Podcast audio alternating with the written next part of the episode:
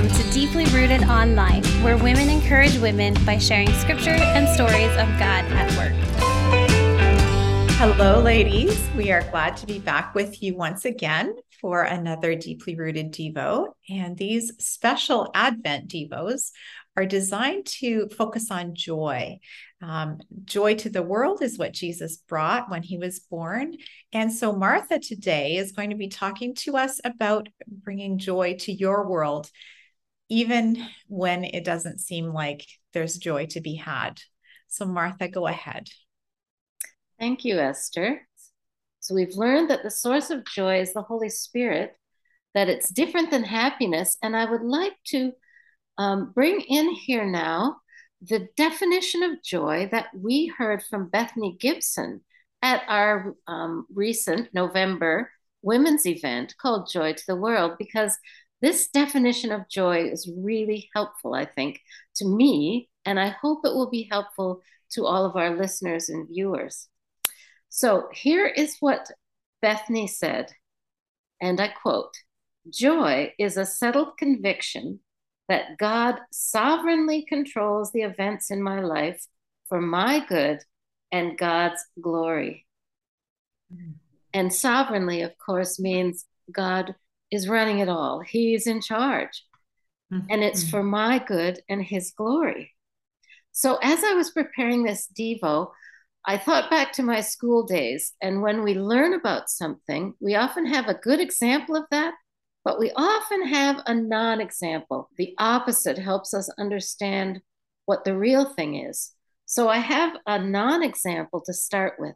This is a non example of someone who did not realize that God was in control. So I think we're going to look here at Luke 1 12 to 14 and 18 to 20. Um, so if you want to get your Bibles out, and Carrie, could you read that for us, please? I sure can. All right. So Luke 1 12.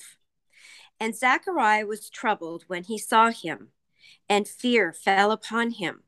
But the angel said to him, Do not be afraid, Zachariah, for your prayer has been heard, and your wife Elizabeth will bear you a son, and you shall call his name John.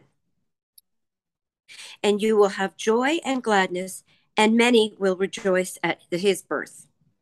And then I'll skip down to uh, Luke 1 18. And Zacharias said to the angel, How shall I know this? For I am an old man, and my wife is advanced in years. And the angel answered him, I am Gabriel. I stand in the presence of God, and I was sent to speak to you and to bring you this good news.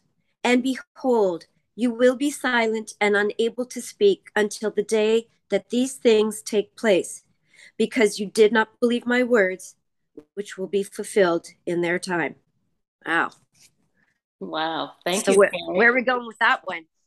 Well, the interesting thing is, here is Zechariah. He's a religious man, he's a priest in the temple, and this angel comes and appears to him. He didn't have the conviction that God is in control. Even with an angel in front of him, he couldn't imagine God doing this miracle in his life. He responds by asking for another sign that this is actually going to come true. Mary asks some questions later. We're going to talk about Jesus' mother, Mary, as our example. And she asks questions. It's not that he asked questions, but it's that he asked for a sign. He couldn't believe that this would happen. And I think he's thinking that God can't do it. He's not realizing that God is in control and can miraculously enter into his circumstances. If you were Zechariah, wouldn't you think, why not jump for joy and say, Yes, wonderful. Thank you, God. I'm going to get the child I've been longing for and praying for. Nope. His response is, Hmm, how do I know that this is really going to happen? So, that is a joy killer to say, you know, I don't know if God can keep his promise, even with this angel in front of me. Um, and I think that we can learn from that that if we don't really trust God or think that God is working for our good, then we will miss out on joy. We won't be able to receive his his good gifts. Um, Proverbs 3, 5, and 6. I'll just read it. It says, Trust in the Lord with all your heart and do not lean on your own understanding. In all your ways, acknowledge him, and he will make straight your paths. And it was a number of years ago when uh, we were walking alongside our daughter through a very, very devastating and difficult time in her life when her um, hopes and dreams and happily ever after were completely shattered. And uh, she really wondered where God was in all of this and how he was going to ever come through and bring her joy again. Um, but this passage was a real source of comfort and it it reminded us that God is in control even when we mm. don't think mm. he is.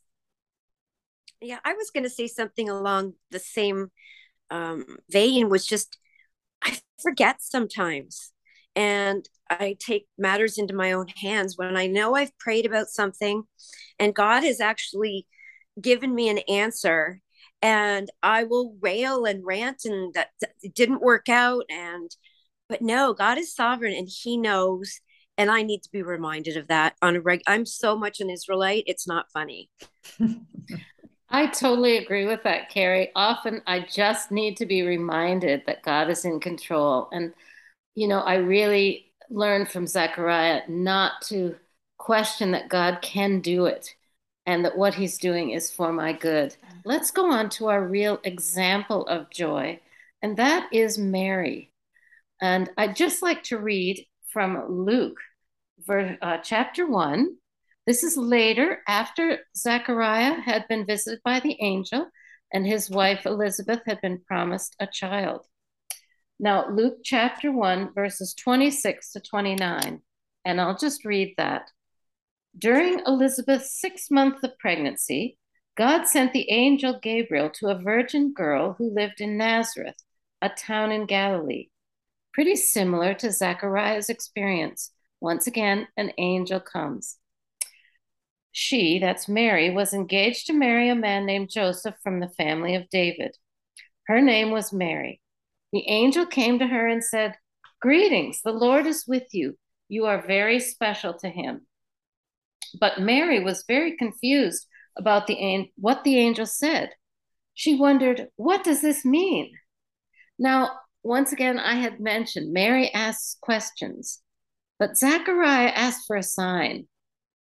He didn't say, What do you mean by this? Or, um, you know, uh, how can this happen?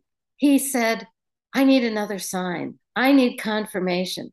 So God isn't saying that we can't ask questions, but it's trusting Him that counts. And here, Mary is confused. She's just asking for clarification. What does this mean?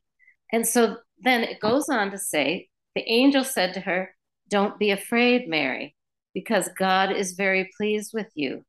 Listen, you will become pregnant and have a baby boy. Mary still has a question in verse 34, she says to the angel, How will this happen? I am still a virgin. And the angel said to Mary, The Holy Spirit will come to you, and the power of the Most High will cover you. The baby will be holy and will be called the Son of God. Later on, here's her response in verse 38 Mary said, I am the Lord's servant. Let this thing you have said happen to me. Now, I love that phrase. Let this thing you have said happen to me. Often, my problem of unhappiness and not getting joy is that I want to control it all. But Mary said, God, your plans are good. Let it happen. And so often, what I've learned both spiritually and in a practical way is to chill out a little bit, trust God spiritually, and also when things don't go perfectly, to realize God's in control and there's something in this that God is using to bring joy into whatever that is, whether I get a gathering that's canceled or something comes up, or there's an amazing moment of great joy. These are all things that are from God whatever point in the spectrum they may be on. And I'd just like to point out that pregnancy is going to mess up her world. It's not just, it's a tiding of great joy for us. And that's what the angel said to the shepherds. But I mean, for Mary, this is going to really throw the cat among the pigeons in her family. What are people going to say? What are they going to think of her? And yet she says, Lord, I, I let it happen as you will. And that's part of the attitude I think of joy.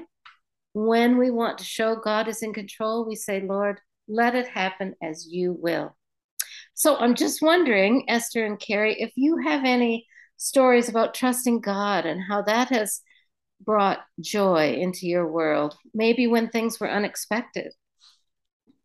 I have in the past used little index cards to write my prayer request on. I date it. And then sometimes it's qu- a quick answer, but sometimes it's a long time before I, I get an answer from God. And I'll write how he answered down on that same index card and the date. And I'll keep the, them all together so that I can go back and reflect on his goodness and how he has come through in those times when I am really struggling to trust him. It's really good to have somewhere to go back, maybe a gratitude journal, just to go back and reflect on what he has done and how he has come through for us when we're struggling to trust. What a great idea. Well, perhaps I can just close there. And I'd like to challenge our listeners and viewers with two thoughts. One is keep your eye out for those moments of joy. As with Mary, they may not look like moments of joy, but that certainly turned into a moment of joy in her life. I'm sure she was very fulfilled as a mother to have Jesus and the privilege of, of being his mom, even though it brought with it some definite challenges. Um, so keep your eyes open during this Christmas season and other times in your life for the way God is bringing joy into your life. And the second challenge is, of course, not to be like Zachariah. When God brings that into your life, just trust Him and know that He's in control and that He can do what seems impossible and that He is working for our good. Thank you so much, Martha, for that encouraging word and a reminder that God is in control. And so, ladies, during this Christmas season, we we truly pray that you will have a blessed and joy-filled Christmas time. Um, and if there is some anxiety around some of the things that will be going on during the Christmas season, we we are praying that you will trust that God will come through and that He will be your strength. So until next time, stay deeply Thanks rooted. for joining us at Deeply Rooted today. If God has been speaking to you and you want to connect with someone for prayer, email us at deeplyrooted at myharvestchurch.ca. Be sure to subscribe to this channel to receive notifications when new content is released. And finally, let's stay connected with one another and deeply rooted in Christ.